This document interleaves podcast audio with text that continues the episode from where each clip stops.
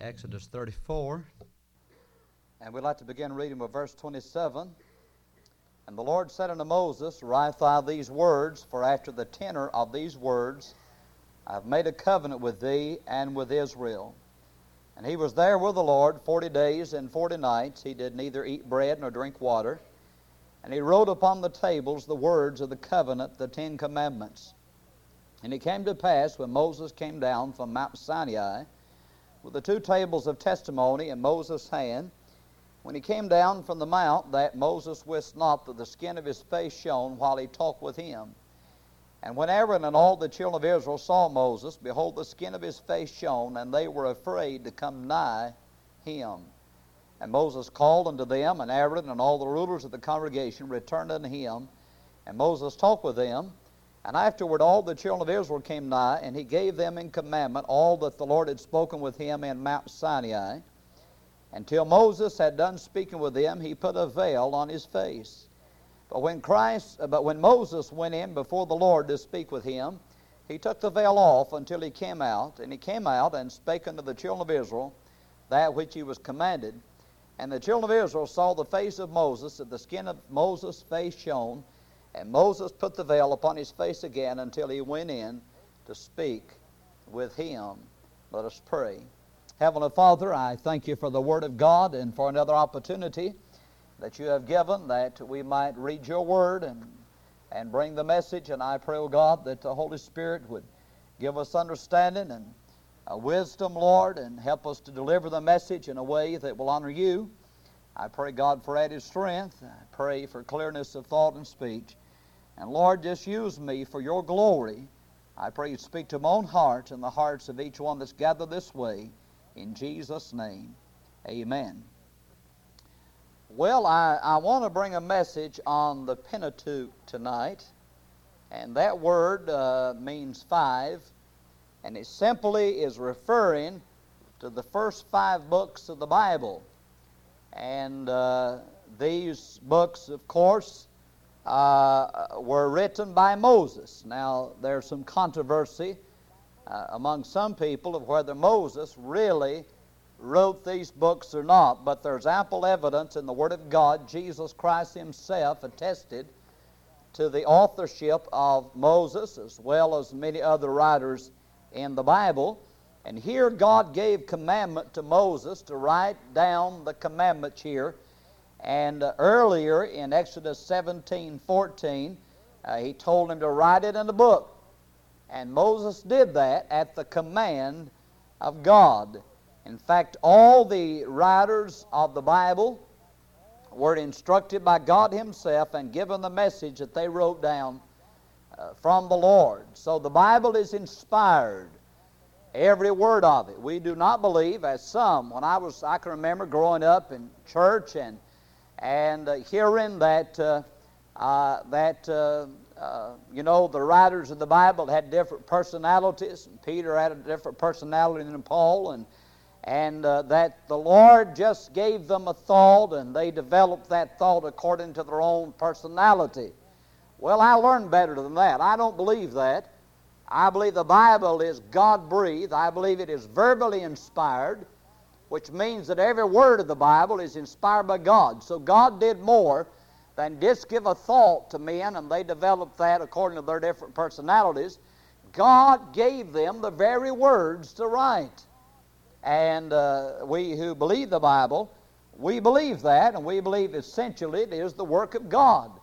That uh, man was simply the vessel that God used to pen down His Word we also believe that God has preserved His Word for you and I, that when I read the Bible tonight, I am reading the very Word of God.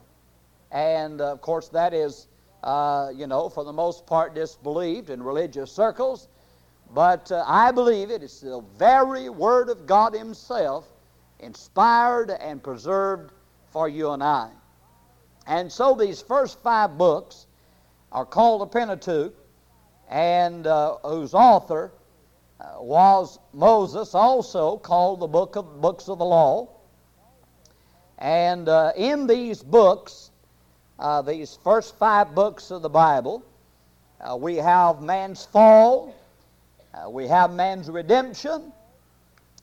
We have man's worship, his walk with God, and his work for God. That's the essential themes that run throughout these uh, books here, uh, first five books of the Bible. Now, certainly, it had to be inspired of God because in the book of Genesis, in the beginning, God created the heaven and the earth. Now, I'm convinced that Moses wasn't there to see it happen. Uh, so, where did he get that information? Fact, nobody else was around to see it happen. Adam, Adam and Eve wasn't around. They didn't even see it happen. So it had to be inspired of God. That's the only explanation. Some of the things we read there in the book of Genesis had to come from God because God is the only one that could have known that. Because there was nobody, no, no people around. He created the earth and the heavens there, and he, uh, the planets and the sun, the moon, and all that. And of course, uh, you have the separation of the, uh, the air and the land from the water and the grass and the trees and all animals and the fish and the birds and all those things. When, when man got here, it was already done and completed. And uh, he saw none of it happen. So Moses had to receive it from God himself. Now, the middle verse, at least I didn't count all these verses, but those evidently that have, uh, tell us that Leviticus 11:42 is the middle verse in these first five books of the Bible, and uh, has to do with the law there and some of the uh, the uh, prohibitions that God gave to Israel there. And the middle word is belly. I thought that was interesting. And uh, he's talking there that uh, animals that go on their crawl on their belly, you're not supposed to eat them. Now, they tell me that rattlesnake meat is a delicacy, but you can have my part. Uh, you know, I, I, I, I, don't think I could handle that. But uh, anyway, uh, the, the prohibition there was for Israel, and, and uh, they were not to partake of that particular kind of, uh, of meat, anything that crawled around on its belly. And so uh, uh, we like just to look broadly at, uh, at these books, and, and I think we, how we see the message uh, for God's people in these first five books of the Bible. In the book of Genesis, of course, we have the beginning, but we also have the sin of man and where man went wrong. And in Genesis chapter 3, you have the devil coming to Eve there and and deceiving. The Bible said the woman was deceived. Adam went into it with his eyes open. And that's why the Bible said, For as by one man sin entered into the world. He didn't say by one woman. And I know the woman uh, was the first one that sinned, and she gave it to her husband with her, and he did eat. But the Bible said in Timothy that the woman was deceived.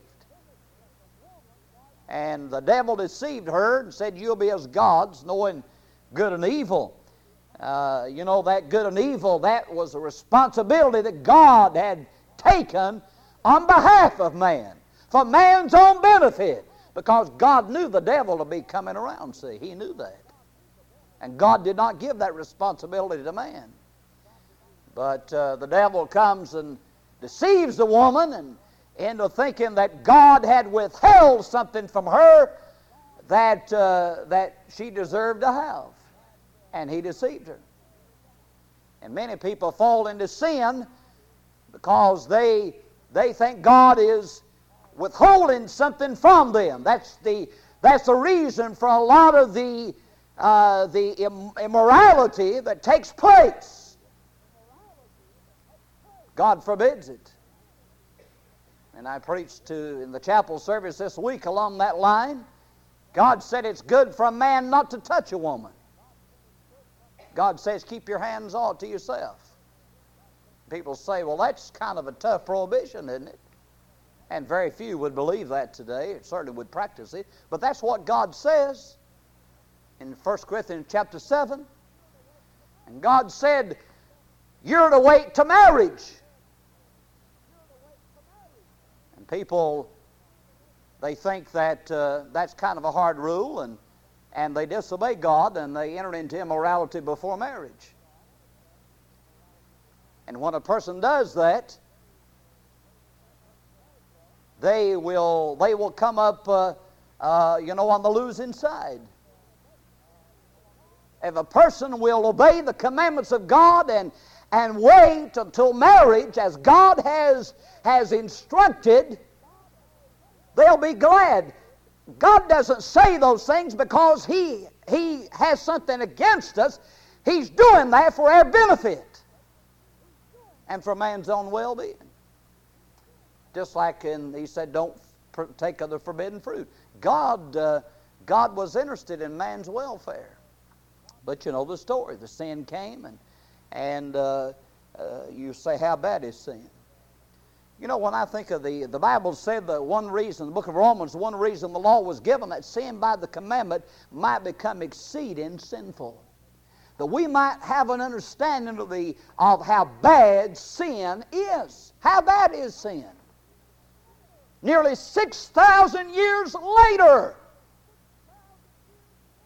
people are still dying. Hospitals all across this country and around the world, nursing homes and funeral homes and all they all Eve did was just disobey God one time. All Adam and Eve did. Just one disobedient act to God. And here we are. Bible said fools make a mock at sin. Sin's an awful thing. It's a terrible thing. And we ought to do our best not to sin. But man went wrong in the garden. And God said, In the day thou eatest thereof, thou shalt surely die. Did he die? Well, he died spiritually and would have died physically, I believe, I believe Adam and Eve would have died physically that day and went to hell that very day. You know why they didn't die? Because God comes along and clothes them with coats of skin, gives the gospel to them there, the promise of the Redeemer in Genesis 3.15, kills the animal, clothes them with coats of skin, and basically is saying, you're not going to have to die because I'm going to die for you. That's why Adam and Eve didn't die and go to hell that very day. And that's why we that's why we don't die and go to hell. Because Jesus Christ died in their place. But uh, they eventually did die physically. But I believe Adam and Eve are in heaven. I believe they were saved. Yeah, I believe that. I believe Abel's in heaven. Cain killed him. He had faith in the promise of God. He believed in the blood. He believed in the substitute. And on down through the Bible. But man went wrong. And in the Bible, you have the book of Genesis, the book of beginning, the beginning of life, but it is also a book of death. And the first death is in the book of Genesis. Cain kills his brother Abel. The first man that's ever born after the sin is a murderer and went to hell without getting saved. Cain. Eve thought she had brought forth the Messiah, but he proved to be a child of the devil. He was that wicked one, the Bible says. And then in Genesis chapter 5, eight times it said, and he died. And Methuselah, he lived 969 years, but he died too. And they all died. He lived longer than anyone else, and the reason he lived longer, his name means when he, when, when he is gone, then it shall come. And if you, if you study that out, the year he died, when he died, the flood came. He was a testimony to them. And then in Genesis 50, and verse 26, I want you to look at that and, we, and look how it ends. In Genesis 50 and verse 26, so Joseph died, being 110 years old, and they embalmed him, and he was put in a coffin in Egypt. What a sad ending. A book that begins with God created. A book that begins several times in Genesis 1 and 2. And it said that God looked on that that He had made and He said it was very good. That Garden of Eden was more beautiful beyond description. How would you like to live there? Someone said there was no worms in the apples. Everything was just perfect. No bugs eating everything up. the weather is just right. I mean, everything. God said it's very good. It begins in a beautiful garden and ends in a coffin. What a tragic end. What an awful end. That's what sin does. It's cursed every last one of us. Not a family here tonight, but what's been cursed by sin. You can take me to a cemetery somewhere where the curse of sin and death has claimed one of yours. Man went wrong, didn't he? He went bad wrong. That happened in the book of Genesis, but thank God it don't end there. You come to the book of Exodus and you have the washing. The book of Exodus is a book of redemption. And it's a story of how God raised up Moses there from a child. They saw he was a proper child. He was different. He is handsome. He is a pretty, pretty child. Now, some babies are just, you know, don't get mad at me, but, you know, some babies are just ugly. Now, they're precious and all that. But many of them, they don't have any hair. you know, they don't have any teeth. and, and uh, but I'll tell you, uh, Moses, of course, every, every mother thinks hers is the prettiest that's ever, ever been born, you know, and, and that's, that's all right. But I, I can't, you know, and mothers, they can tell.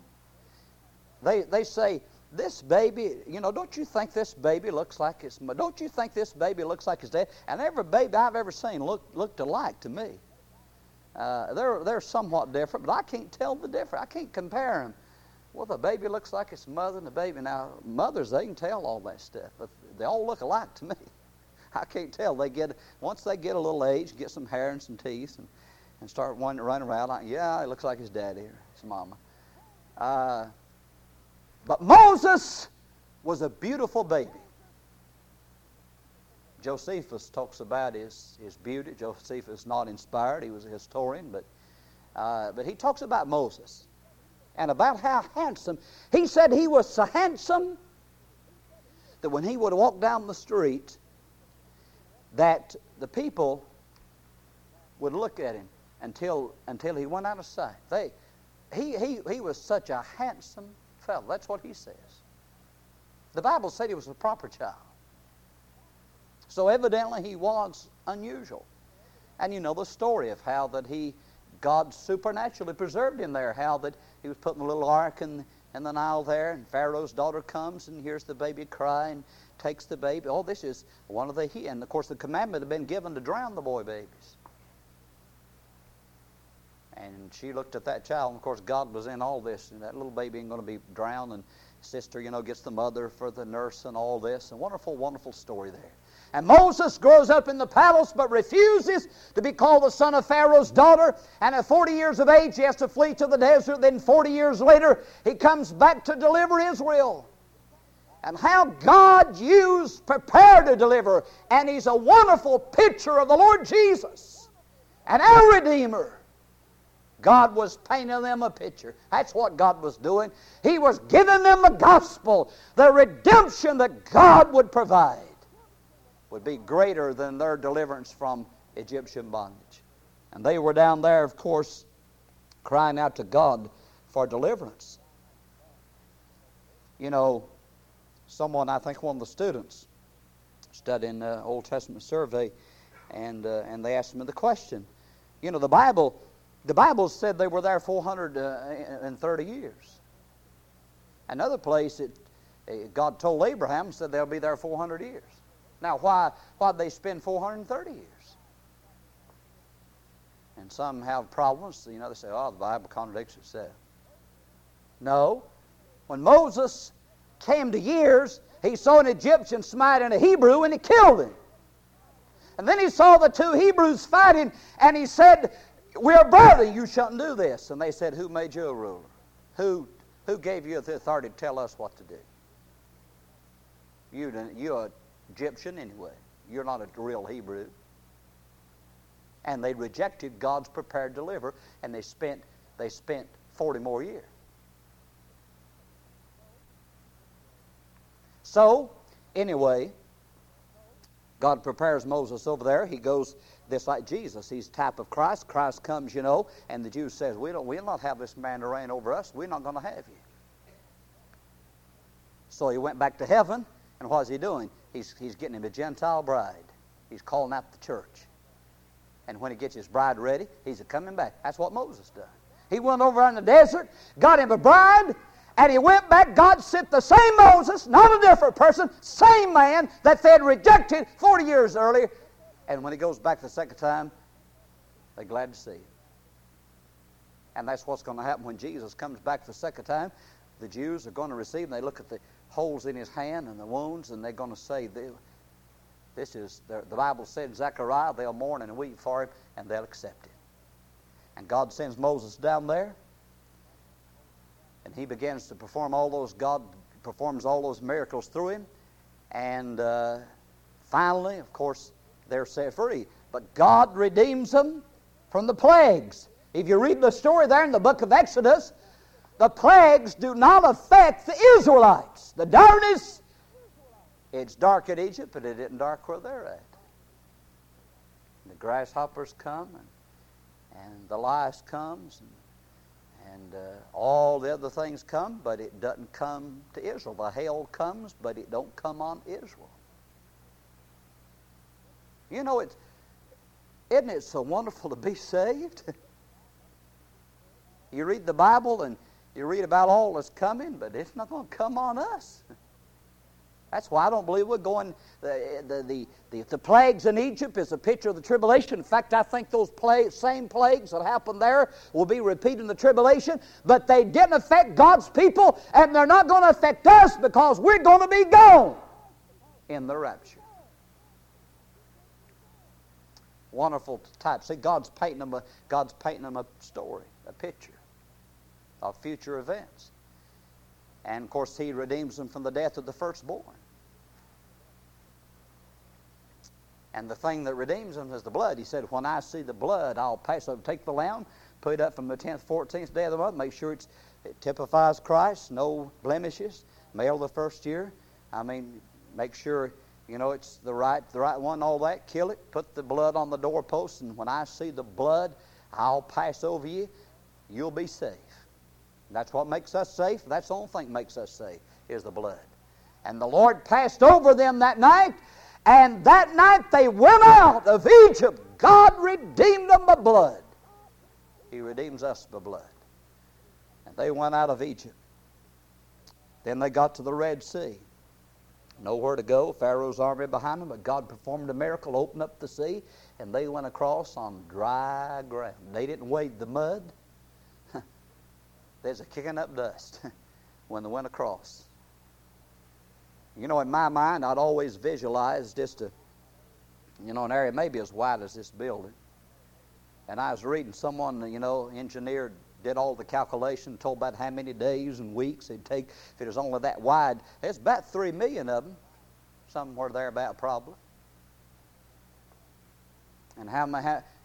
I mean, you're talking about a crowd of people, man. Can you imagine a million people? some of these football and baseball games, they'll have 50,000 or something like that. And it looks like everybody in the world's there. Can you imagine two or three million?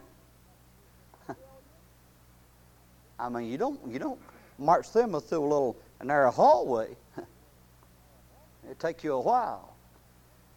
And it talked about how, how wide it had to be for them to get across in one night. I mean, when God blowed that thing back, he didn't blow a little narrow passageway I mean, he blew it probably, uh, I can't remember the statistics on that, I've got it somewhere. And, uh, uh, you know, it is, uh, I believe the article talked about is uh, several mile wide where they went across there. I mean, the Lord did some more miracle.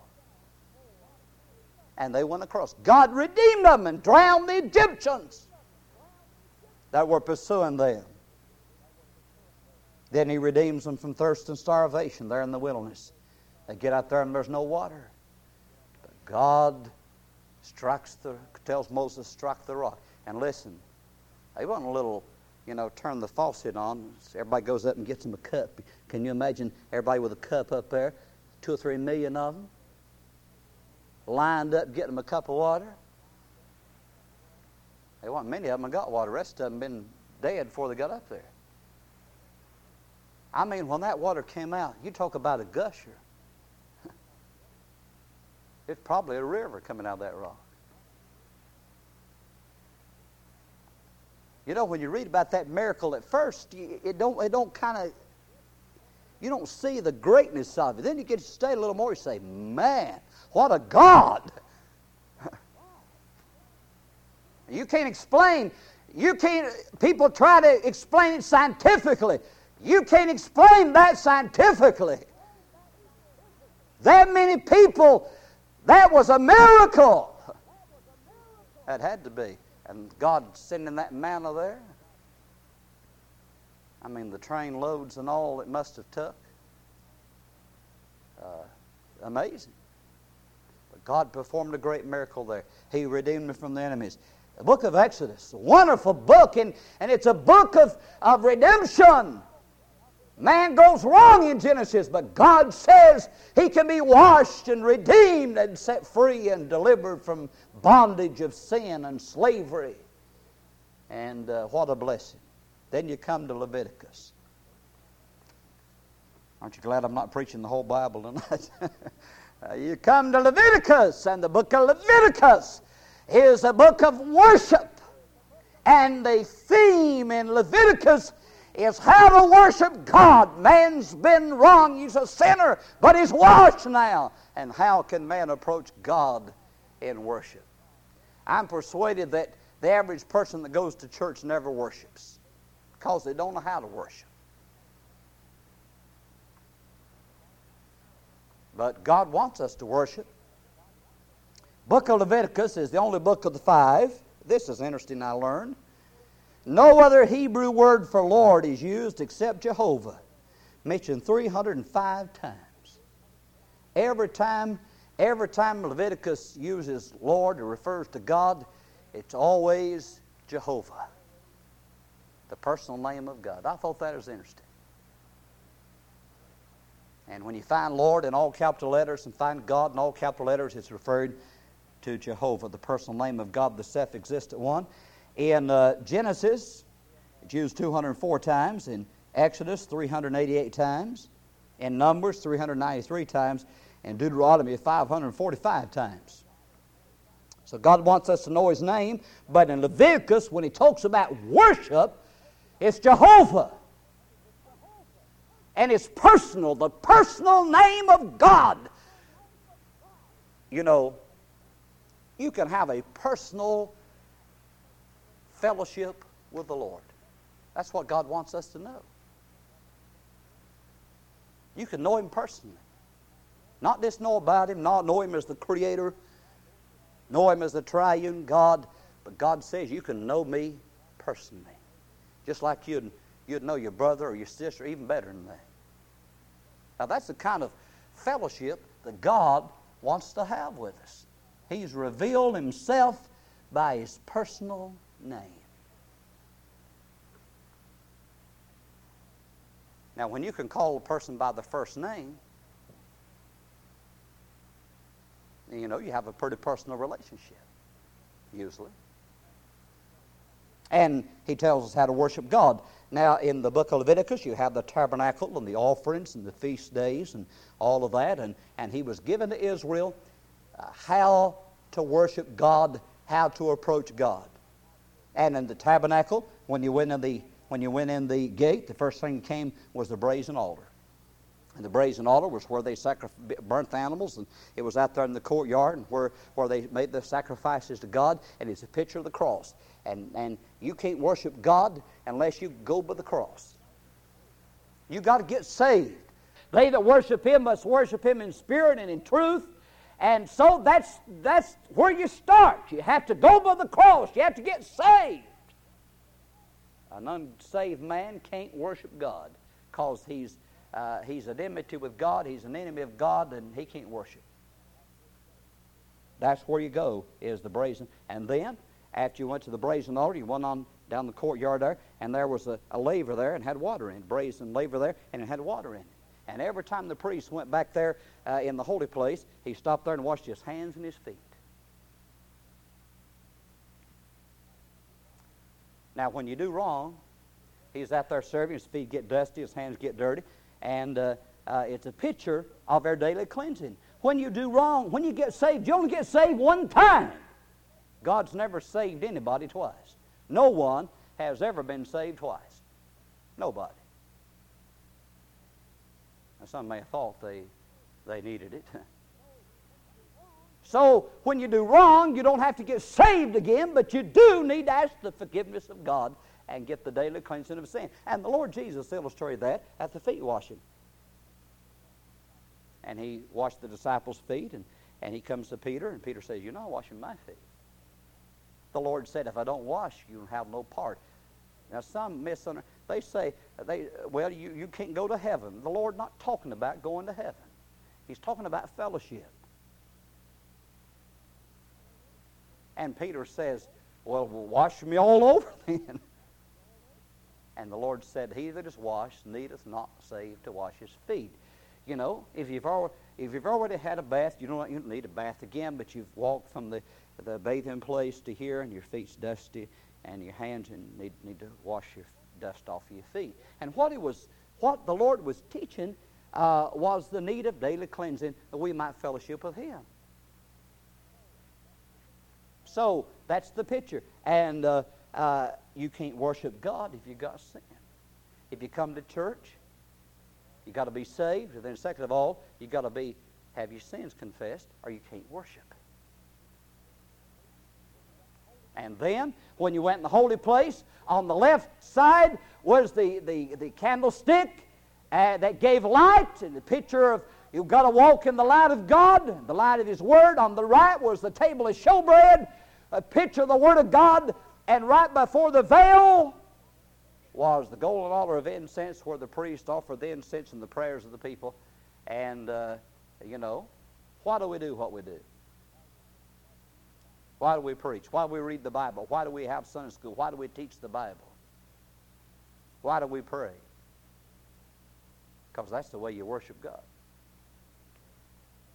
And when you pray, you talk to God, and when you hear the Word, God talks to you. God answers prayer sometimes through the message. He convicts us of sin. That's why you shouldn't miss church. Some people miss the answer to the prayer. I've had people tell me, they'd say, you know, I was thinking, I was wondering about that this very week, and now it's strange that you said something about it. And that's why sometimes if I get off the subject, it used to bother me a lot, but it don't bother me as much as anymore. If I get completely off the subject, you know, if it's the Lord, uh, I, there's a reason for me saying that probably. May maybe someone's wondering about that and needs an answer. So, he tells us how to worship. And uh, there's a whole lot more in that book, and we're not going to go go into all the details of it. Book of Leviticus, a wonderful book. Kind of a difficult book to understand, but there's some great truth there.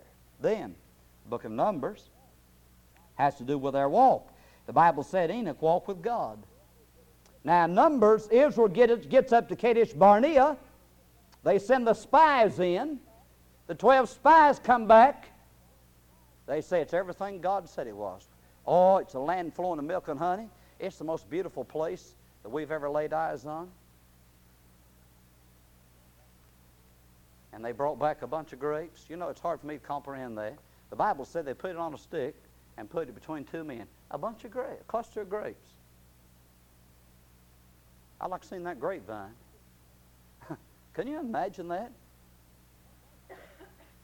And that's after the curse. they said it's it's wonderful, but there's giants up there. And they so big, we look like grasshoppers in the sight of them. We never seen people that big in all of their life. Says we ain't, ain't no way we can go against the people that big. They're, we don't have a chance. Now they'd forgotten all God done for them. They'd already forgotten about the, redemption of God, the redemption of God out of Egypt, opening the Red Sea, giving them water, feeding them with manna. They'd done forgot about all that stuff, evidently. And how soon we forget what God's done for us. How quickly sometimes we forget about the blessings of God and all the Lord has done for us, and, and we begin to doubt and fret and worry. Joshua and Caleb, they said God, God said we could have it. And it making a difference how big they are. Yeah, there's giants up there, but God's bigger than the giants. Let's go get it. But the majority prevailed, as they usually did, do, and the majority isn't always right. In fact, you read the Bible, the majority is seldom right. But you know the story. For 38 more years, they wandered in the wilderness. And I used to think when I was growing up in Sunday school, I thought, I don't know why. Did you? What about you? I thought the wilderness was a jungle. And I could just picture in my mind, you know, them crawling, trying to get through the jungle. and uh, well, uh, when I went to Israel, it's not a jungle, it's a desert. no water, nothing. This is an old burning hot desert. And for 38 years, how would you like to be in a place where there's no water, no food, no trees, nothing but just sand and rocks? You, back in the war with Iraq, you got an idea of it. I mean, nothing but this old hot sun burning up in the daytime and freezing at night. How'd you like to be in a place like that for 40 years? When you could have been over there eating some of them grapes. You'd been over there in the promised land. Now, there's many spiritual lessons in that. That's about where we are spiritually. spiritually, you know, in a dry land no water, no food. God, listen, God's got something better for us. But I want to tell you something. After 38 years and all, listen, from 20 years old enough, they said, Why, they'll kill us all. Let's go back to Egypt. We'll all die. God says, You're all going to die. That's right. And your children, you say, is going to be a prey. I'm going to take them in. And God trained a new generation. And if we don't serve God, God will raise up someone that will. I know Brother Payne's talked like in, in Sunday school in, in the adult two class that we ought to be setting the example. We ought to be the spiritual leaders. But in the case of Israel, they wasn't the, they were the problem. And God moved them out of the way. God let all them die and raised up another generation. But I want to tell you something. After 40 years, they learned to walk with God. It took a, took a, a whole lot. But they learned how to walk with God in that book. The Lord said, Follow me, and I'll make you fishers of men in Matthew 4.19. And 1 Samuel 15.22, to obey is better than sacrifice, and the hearken than the fat of rams. And 2 Timothy 2.2, and the things that thou hast heard of me among many witnesses, the same commit thou to faithful men that shall be able to teach others also. God wants us to walk with Him and learn how to walk with God. Now, I don't want to have to spend 40 years in the wilderness to learn that. And then in Deuteronomy, it has to do with our work for God. And in that book, you have the rules and regulations. You have a new generation coming along. All those old ones and 20 years old and upward, they're all dead. You know what God did? The Bible said their shoes didn't wear out, and the clothes didn't wax old on them. The garments didn't wax old.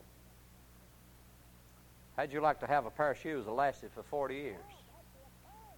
You say, oh, that'd be a curse. That wouldn't be a blessing. had to wear the same pair of shoes. Brother Payne talked about that in Sunday school this morning. A time in his life said I had one pair of shoes. I wore them to church, I wore them to work, I wore them wherever I went. I had one pair of shoes. I've heard my dad say we got says we got one pair of shoes. They called them brogans. They wasn't interested in how they looked. They was interested in how long they'd last. And they got one pair a year. And when it got warm enough to go barefooted, they didn't wear shoes because if they did, they'd, they'd wear out before the year was out. We, listen, we have a generation now that, that, that, that has no idea of what it means to sacrifice. If they can't have everything just right, they're complaining and grumbling and griping, and somebody's adultery is bad. And we've forgotten, we've forgotten where God brought us from. But they had, God gave them a pair of shoes that didn't last for you 40 years. How'd you ladies like to wear the same old pair of shoes for 40 years? You, not me. I want to match my outfit. Got to have a different pair now to match every outfit. uh, these retailers, boy, they uh, they know how you know how to prey on folks' stuff. And the same, the clothes didn't get old. Same, same outfit for forty years. Now, I guess I, you know I guess they washed them. I don't I don't know what they done. Bible, I don't know how they handle that, but I'd say a forty pair year old shoe would be stinking pretty bad. Uh, of course, it's kind of hot, kind of hot and dry in that uh, in that area, so maybe maybe that didn't want a problem. But they went to work for God. Now the lesson. God, uh, uh, Moses, they've come to the end of the 40 year journey. They come up again now to go in the promised land.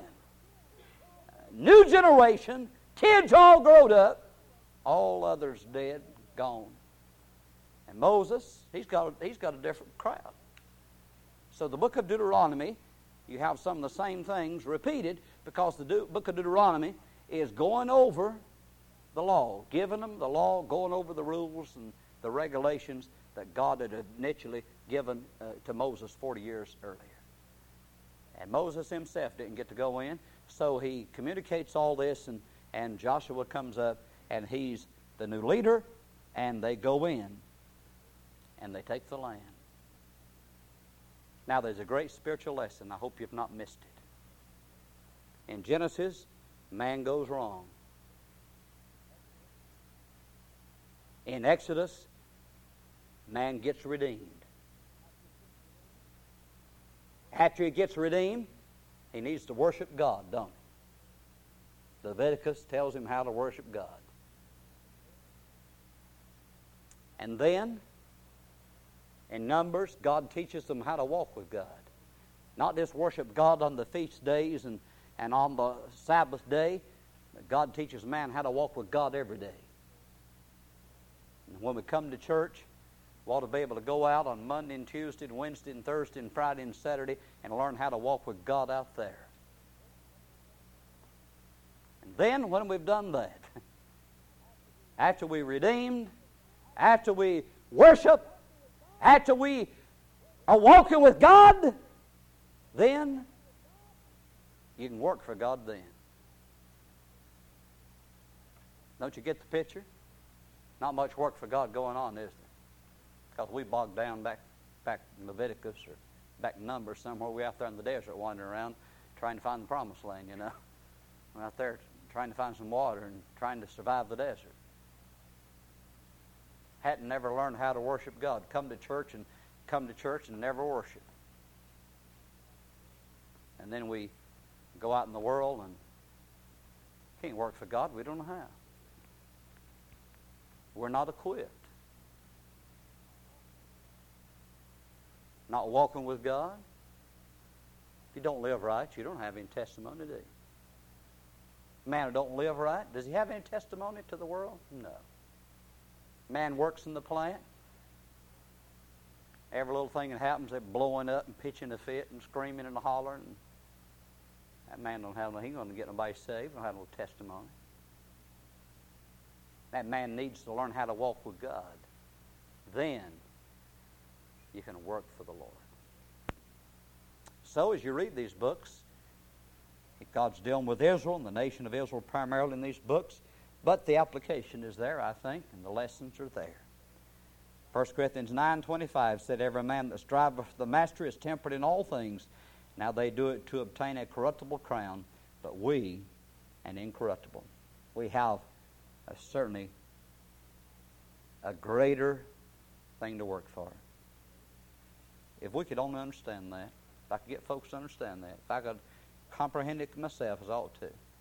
They do it to obtain a corruptible crown, but we an incorruptible. They got this, the, you know, the uh, baseball now. Who's going to win the World Series and who's going to be the best team in the country, and that's a big thing. And boy, that's really important. And millions, and some of them ball players make millions of dollars, you know, for doing what they do. God says, what you're working for is a whole lot more important than that. That's a corruptible crown. God said you have an incorruptible crown.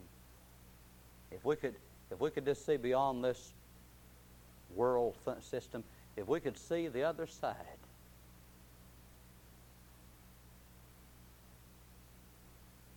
come next Sunday, you couldn't, couldn't even get in the building here. Come Thursday night, there won't be enough parking space if all the people want to go try to win someone to Christ. But we can't see. Someone said they can't see farther than the nose on their face. Spiritually, that's about right. Uh, we, we can't see the incorruptible crown that God has for us. Let's bow our heads.